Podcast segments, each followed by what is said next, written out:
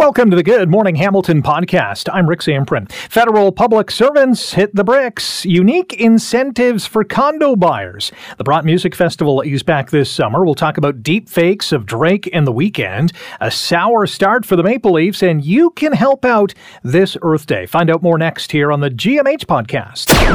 This is the Good Morning Hamilton podcast on 900 CHML. Well, it is official. Thousands of workers, tens of thousands of workers workers with the Public Service Alliance of Canada are now on strike. We are still, uh, you know, a, a ways apart.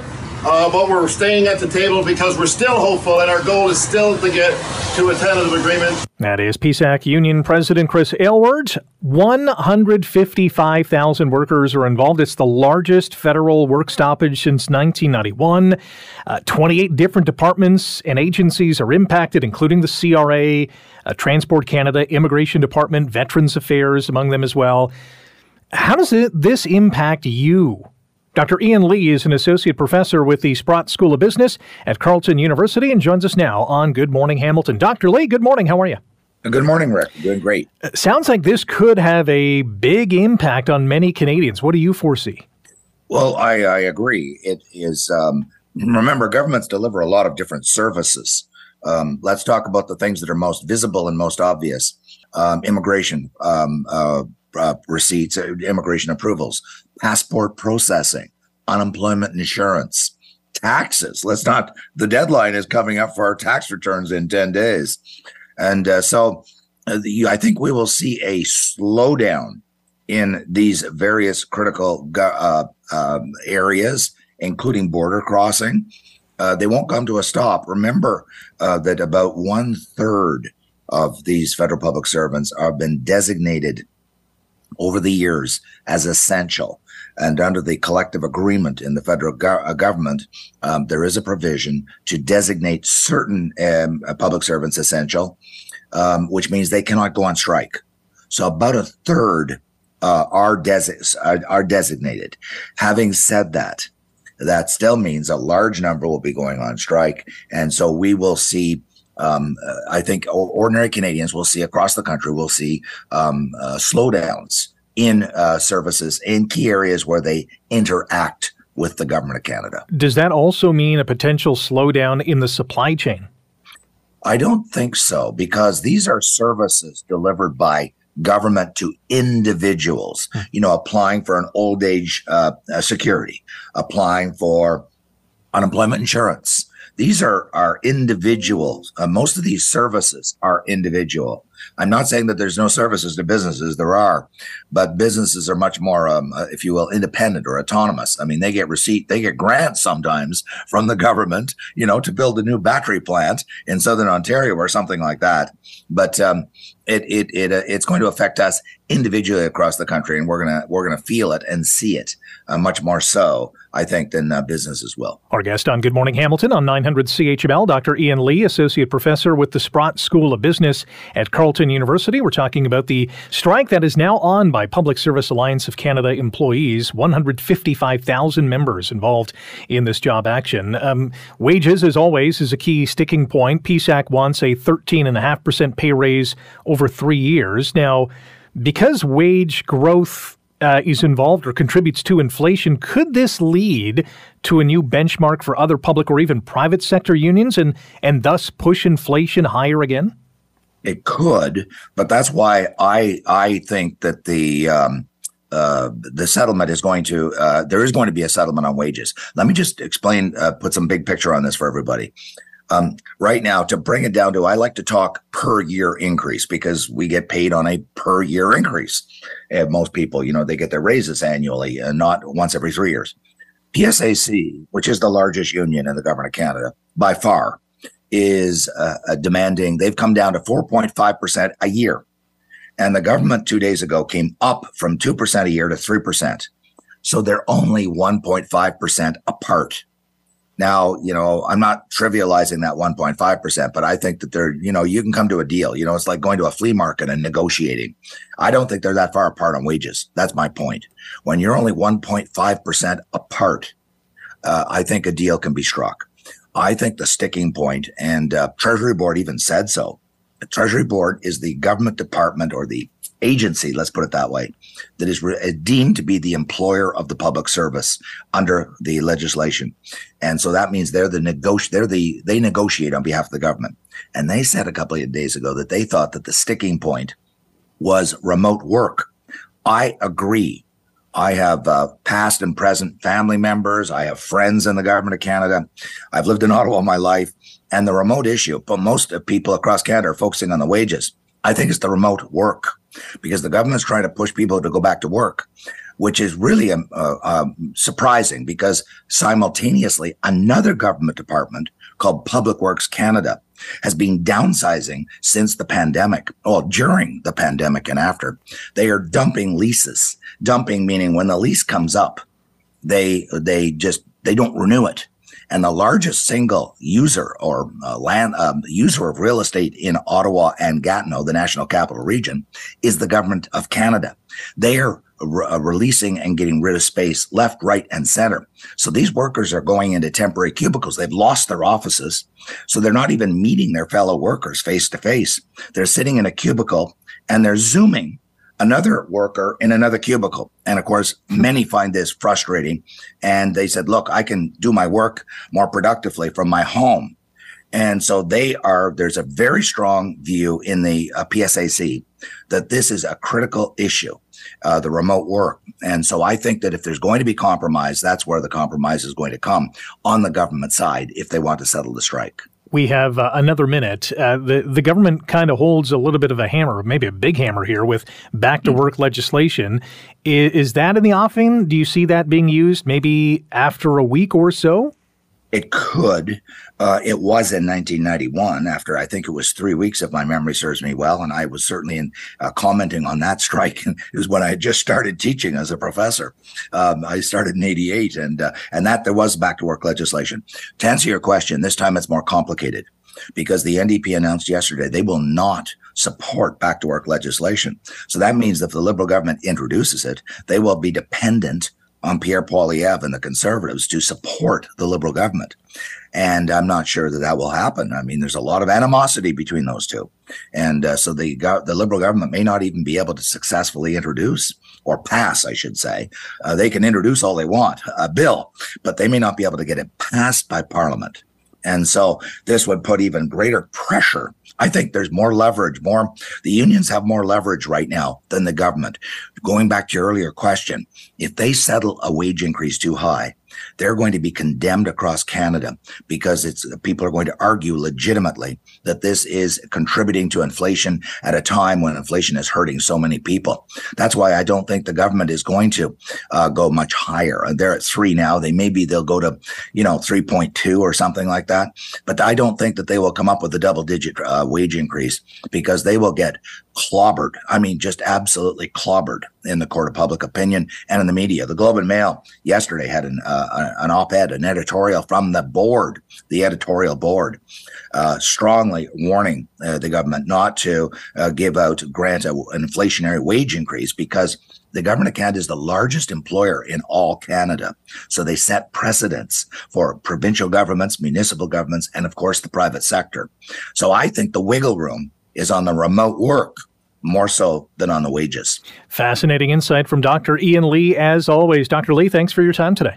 My pleasure, Rick. Thank you. Ian Lee is an associate professor with the Sprott School of Business at Carleton University. You're listening to the Good Morning Hamilton podcast from 900 CHML. As we know, the housing market has been, well, a roller coaster over the last number of years. You'll recall in 2017 a, a massive boom in the Hamilton area thanks to a lot of GTA homeowners cashing in there, moving here.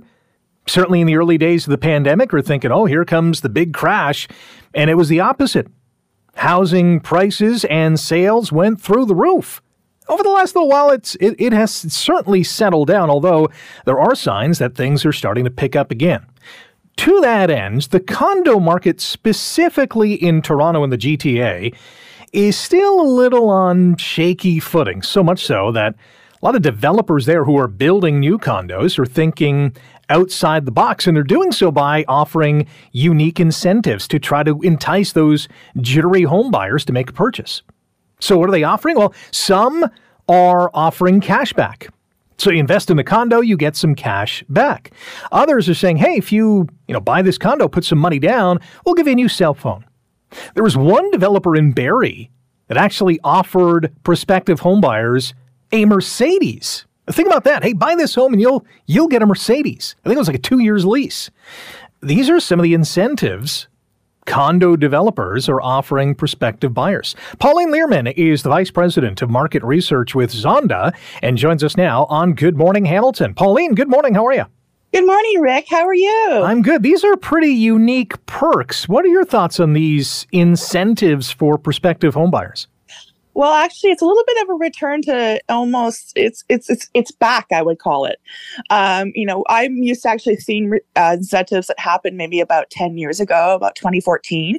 It was pretty pretty ubiqu- sorry ubiquitous then, um, and now they're back, but they're a little more aggressive this time, given the market context that's going on. Yeah, I would say. I mean, I I've never heard of hey, buy a house and we'll give you a car. That's a new one. That's a new one. There was once one where in condos about, you know, 15 years ago where if you bought it, you were in a draw to get a car.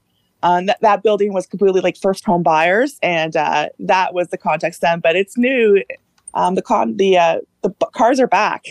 yeah, I, I, mean, it used to be, hey, you can buy this condo. We'll give you the we'll give you the parking space maybe for free, or you know, free for the first year. As you said, there these developers are really getting aggressive. The question is why.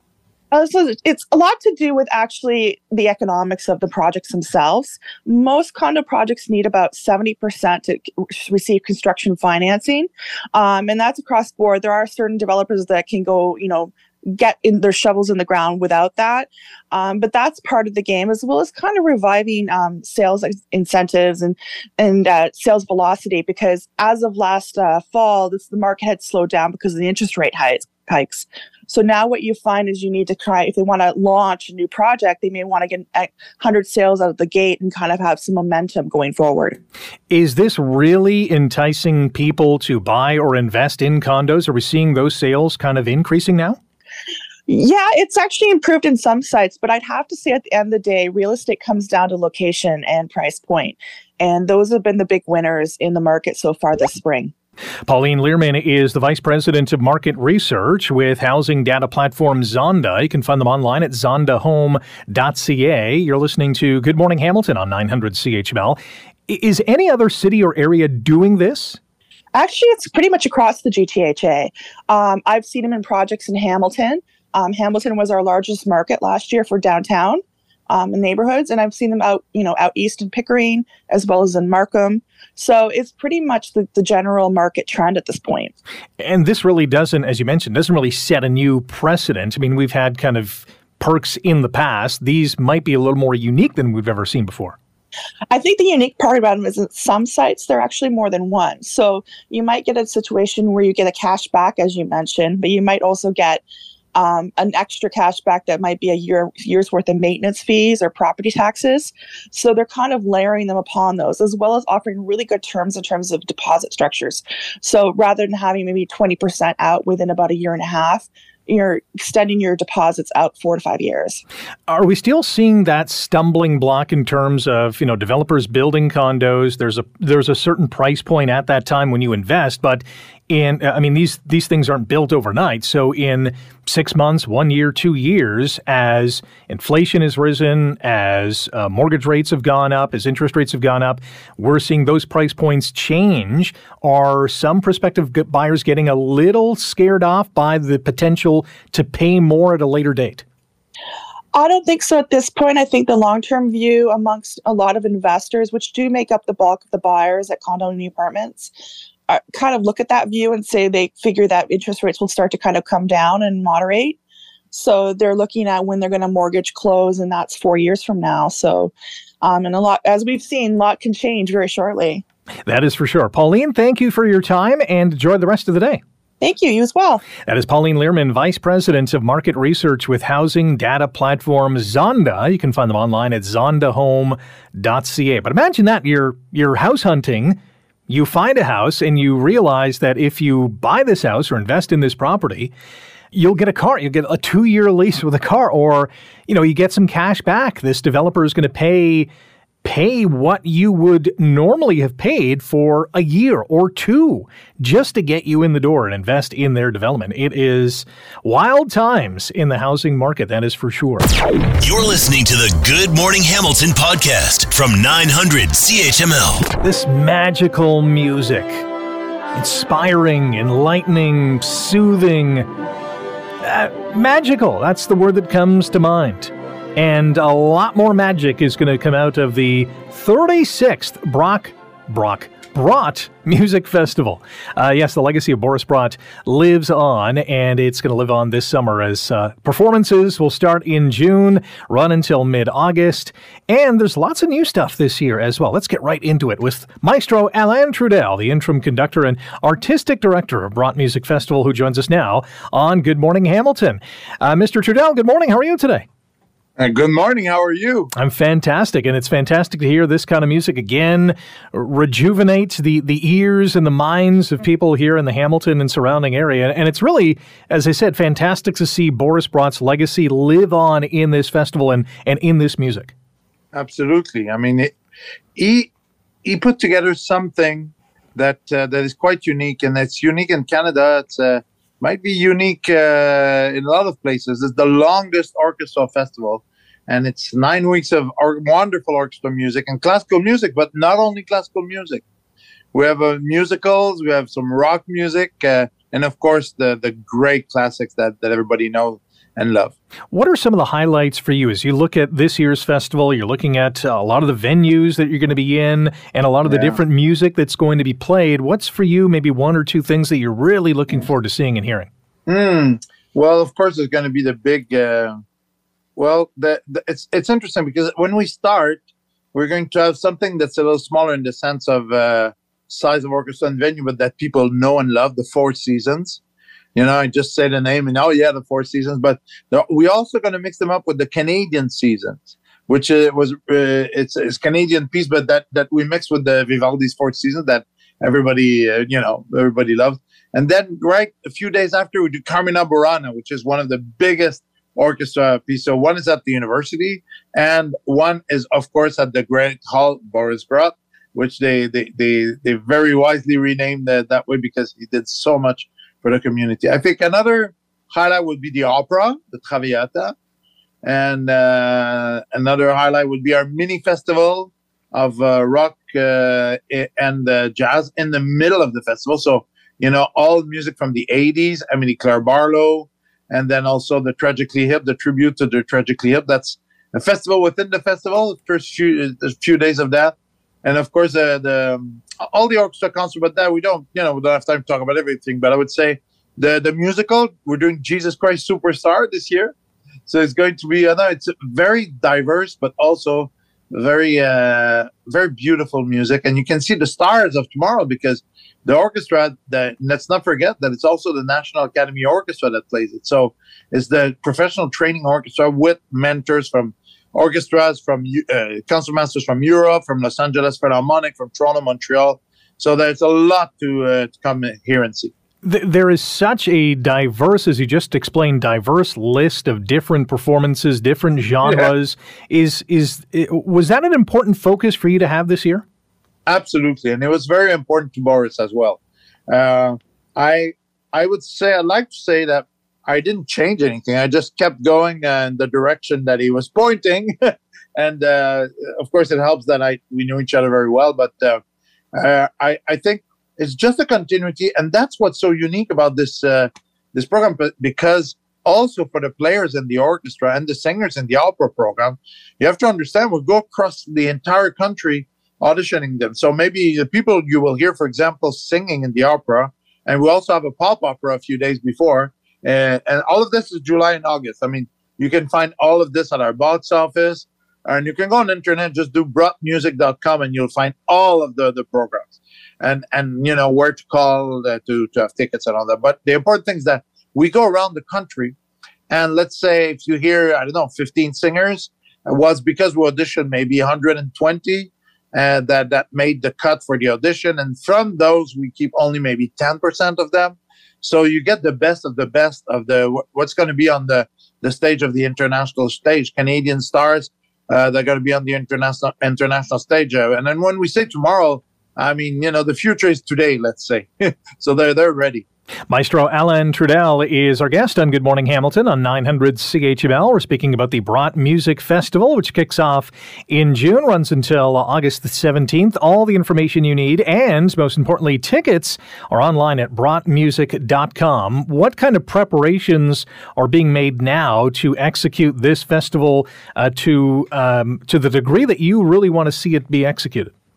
Well, um, for this festival to to to happen, we're we're working during uh, like last year. We're working during the festival in 2022.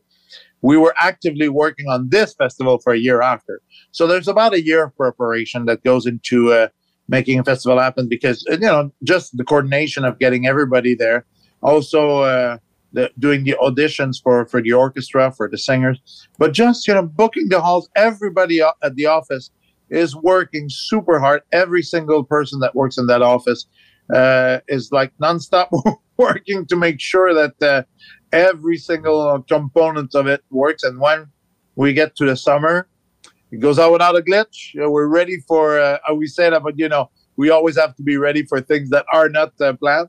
But uh, the more we plan in advance, the more we're ready for things that might happen uh, during the, the, the way. You know, a performer gets sick there's a act of God in one of the venues. You never know, right? so uh, we and, and we played many venues. We uh, so this is very exciting for, for us too. We're expanding. The important things to play everywhere in the community. So of course it's very exciting to play in the Great Hall Bars, but we also play in Ancaster. You know that uh, it's called the Ancaster Memorial Arts Center. It opened last year. Fantastic place. Uh, we also going. We're at the university at, at Memorial uh, a, a, lot. It's uh, they're great partners. So I think it's also part of the vision to bring music to the community, everywhere in the community. We play outside, we play at the winery. We have a beautiful concert at the at the winery uh, when when um, people can come and hear every uh, chamber group of the orchestra. And we finish with a big brass ensemble brass ensemble piece that's called in, uh, an homage of the noble great, and that's going to be at the Sue-Ann Staff uh, State Winery. They're wonderful people. They make wonderful wine, and uh, that this is you know an afternoon you can come and hang around. So, I mean, it's important to have the training for the orchestra, to have the the, the concerts, the quality. When you play, we play Scheherazade, we're going to play Symphonie Fantastique, we play some Beethoven. We go we, we go play a bunch of places, and that's very important that everybody gets a little bit of it and for us to share it in the community. It is the 36th Brott Music Festival. You can get your tickets and more information online, brottmusic.com. Maestro Trudel, thank you for your time today, and uh, we'll touch base closer to uh, festival start. Well, thank you for uh, for your interest in us because you know, uh, we're doing something really good for the community and for our players. And I, I truly appreciate the time with you t- this morning. Absolutely. Maestro Alain Trudel, the interim conductor, artistic director at Brott Music Festival. You're listening to the Good Morning Hamilton podcast from 900 CHML. This is a new song called Heart on My Sleeve, and it's gone absolutely viral. And it's, well, the Drake and The Weeknd teaming up for a single. Except they're they're not. This is AI technology that has been used to create this song using vocals that sound like these two Canadian music megastars. Where are we going in the music industry? Alan Cross is the host of the iconic Ongoing History of New Music Canada's longest running radio documentary and joins us on Good Morning Hamilton on 900 CHML. Alan, good morning. How are you? Good. Yeah, good morning. This uh, this is getting this is weird it's going to get weirder, and the technology right now is the worst it's ever going to be. It's only going to get better. Uh, my thoughts are cool song, scary technology. I think music lovers are going to love this. Music makers, at least singers, won't. Do you agree? Well, I'm not really sure where we're going with this. Uh, this new AI technology is is very, very smart and very adaptable. And what some people are doing is training programs to sound like certain artists or you know, certain people. Could be anybody, as a matter of fact. And this opens up a lot of creative possibilities, but it also opens up a lot of legal issues. For example, if you do that with Drake's voice and The Weeknd's voice, who owns that song? Uh, who gets paid? Uh, shouldn't there be some sort of licensing involving the use of somebody's likeness, image, and sound? Uh, this is a, a, really interesting and going to be a very complex legal matter to deal with going forward. Universal Music, who has the rights to both Drake and The Weeknd, is totally freaked out over this, as they should be, and have ordered that uh, these uh, offending tracks be taken down from all the streaming music services. Obviously, obviously, though, the, the damage has been done and the cat's out of the bag when it comes to this technology. But uh, you know, this is just the beginning. I wouldn't be surprised to see more of this stuff, not within months, but within days. Because the person behind this musical creation uh, is not saying that, hey, listen, this is the new single out from Drake and The Weeknd. He's clearly identifying that, yeah, this is AI technology. From a lawsuit perspective, if those two musicians say, we're going to sue this guy up the yin yang, you know, that's a big question mark because he's not he's not selling it as their product. No, he's not selling it as their product, but he would have been making revenue off the streams from the from the uh, streaming music services. Uh, this is an issue of, of image and likeness, which is something that artists protect very, very, very, you know, aggressively, because you can't take somebody's picture and use it for something else without getting the permission of the person in that picture. There's, uh, there's, it's, it's really quite complicated. You can't use, you know, you, what you're doing too is you're making them do something. You're manipulating a, an aspect of their character uh, for your own means without permission. So, you know, this is just the tip of the iceberg. Sure, you can play, uh, you know, games with, with Drake in the Weeknd but we've got an American election coming up next year. And can you imagine the deep fake AI stuff that's going to be planted leading up to November 2024? It's, it's really going to be, you know, terrifying. Another thing about this AI technology is that a lot of people are using it to write songs. There's uh, something that Google is doing where you can write something out in text and the AI will write a song up to five minutes long based on the text that you write. So this has the possibility to increase the amount of songs being introduced into the world exponentially. Now, right now, I get between five and 600 song pitches a week. If we get artificial intelligence involved and we have people pitching that or uploading that, we're going to have multiples of that five or 600 songs per week, flooding the streaming services with what's essentially fake artists. Well, we got about a minute. Uh, you know, one of the things you mentioned was licensing, and, and, one of the things we do in the radio industry is, you know, pay dues to uh, SOCAN, who can, you know, therefore pay the artist. Would a song like this fall under that category? I have no idea. This is part of the problem. You know, if you know who is the the per- person that did this, Ghostwriter is his name, yeah, uh, or her name, or its name. Um, we don't know who that person is. We don't know if they're registered with any performing rights organization.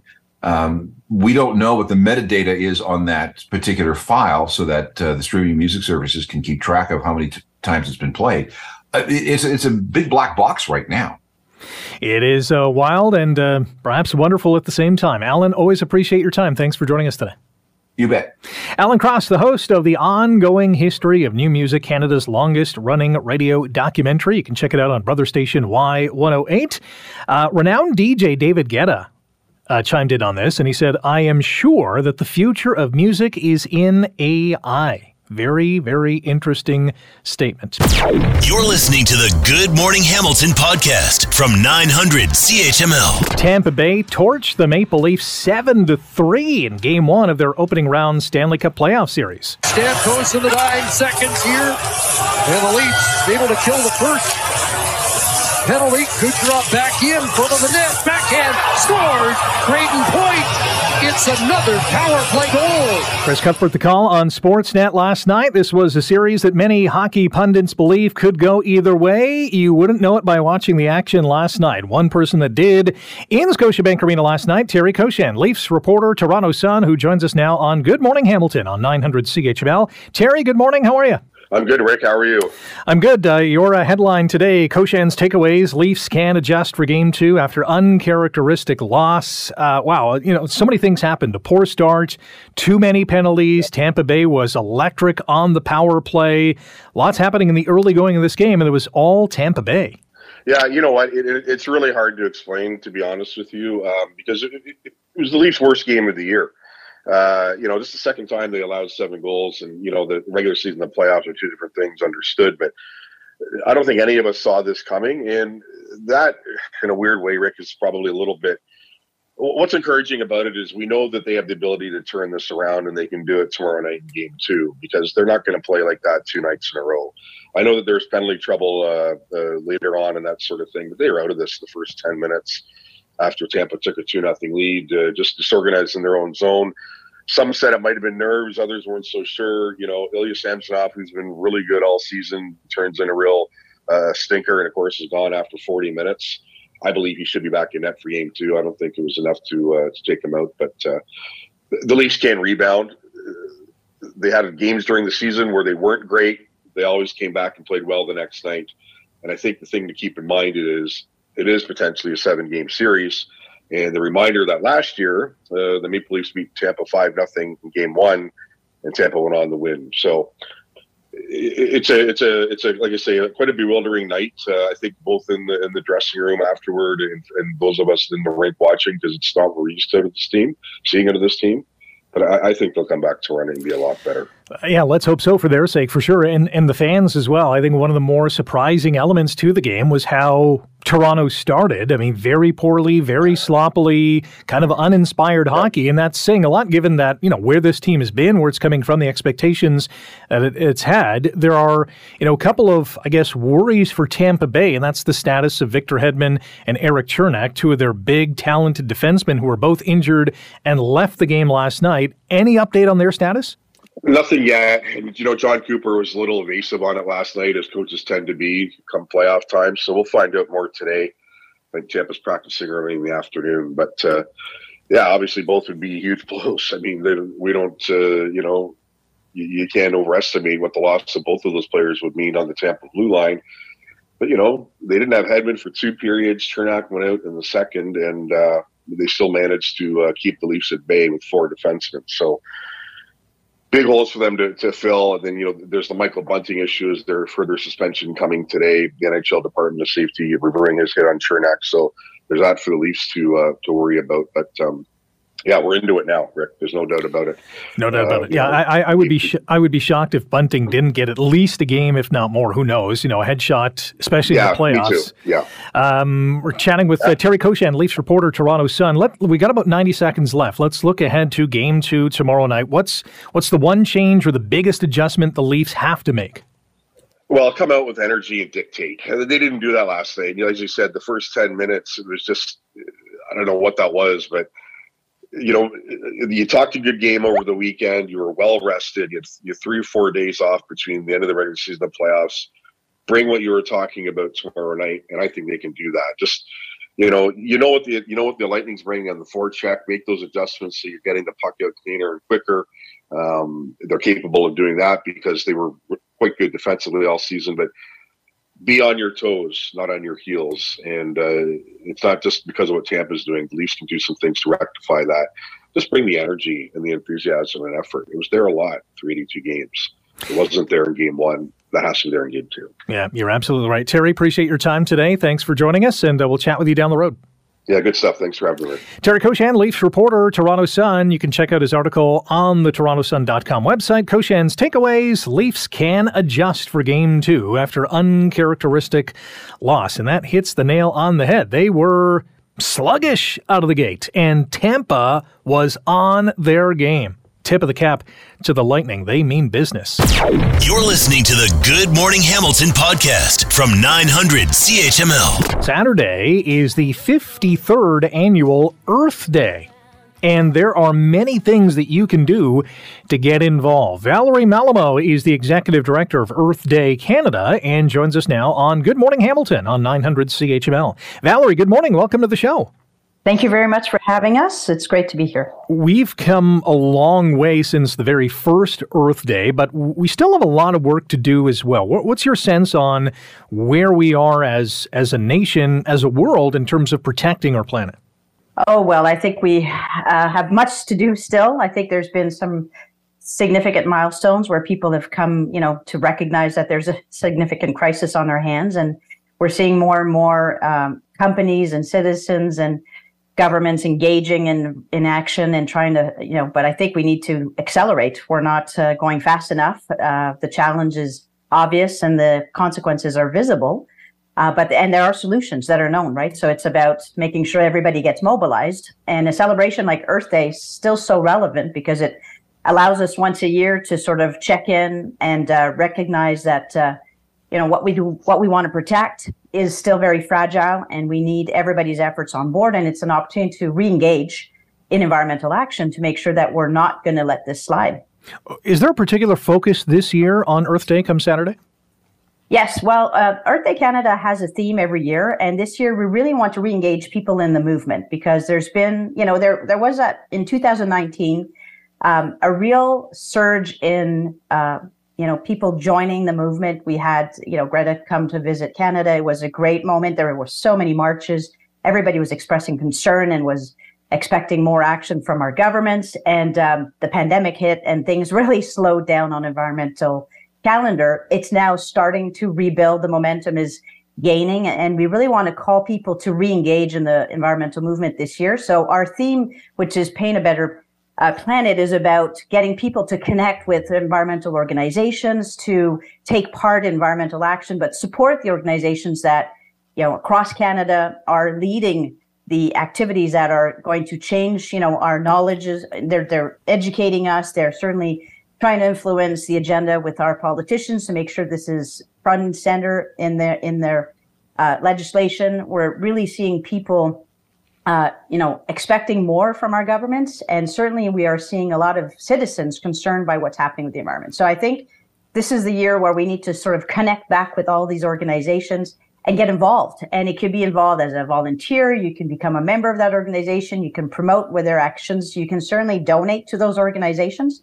and you can actually do actions, right? So if you want to get involved this weekend, uh, there's certainly lots of stuff happening across Canada. There are uh, many celebrations, many environmental actions taking place that you can join as a family.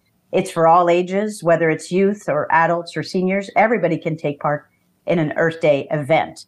Earth Day is this Saturday. It's the 53rd annual edition, and we're talking with Valerie Mallamo, the Executive Director of Earth Day Canada. You can find out more information online at earthday.ca. The Let's Picture a Better Planet initiative. It is a, well, as your organization calls it, a quirky campaign. Tell us about this. Well, you know, some uh, many people saw this happen in the fall. There were some youth activists that threw some soup uh, at some paintings in uh, in Europe, and uh, it shocked a lot of people in some way because they wondered if it was a, a appropriate strategy. Um, we decided to sort of surf on this to sort of take this opportunity to remind remind everybody that there are multiple actions that could be taken to address climate crisis. Um, and we're not for or against what happened. We think it's a great way of having people talk about these issues. So we decided to use this event and have the paintings talk about environmental actions. So in a sense, it is a quirky campaign that's surf that's surfing on an on a public event that was very very popular segment in the fall, but is also an opportunity to teach uh, people that there are sev- several ways that they can engage, and they can certainly look at this campaign to be uh, you know one for them to rediscover all the environmental organizations across Canada. There are hundreds that exist in Canada that are regional or national in focus and that uh, need support and are uh, great um, organizations to work with and and to uh, to get to know and get engaged with. So I think this is an opportunity for us to remind ourselves what can we do and uh, how can we get involved and with whom? And this is what this campaign is about. And I would certainly invite our listeners to not only go to the website earthday.ca to find out what's happening this Saturday and uh, around the world, but also to get involved in their communities and perhaps you know organize a neighborhood cleanup. Uh, you know, litter's a big problem in our society. Maybe plant some trees or some shrubs or whatever the case is. Gardening is going to be very popular in the, in the weeks to come, and uh, there's just much more that we can do not only on Saturday but all year round. Valerie, you have to leave it there. Appreciate your time this morning, and uh, happy Earth Day come Saturday. Thank you very much. Same to you and your listeners. Have that a great day. You too. That is Valerie Mallamo, Executive Director of Earth Day Canada. Thanks for listening to the Good Morning Hamilton podcast. You can listen to the show live weekday mornings from 5:30 to 9 on 900 CHML and online at 900CHML.com. The Good Morning Hamilton podcast is available on Apple Podcast, Google Podcast, and wherever you get your favorite podcast. I'm Rick Zamperin. Thanks again for listening, and don't forget to subscribe to the podcast. It's free. So you never miss an episode, and make sure you rate and review.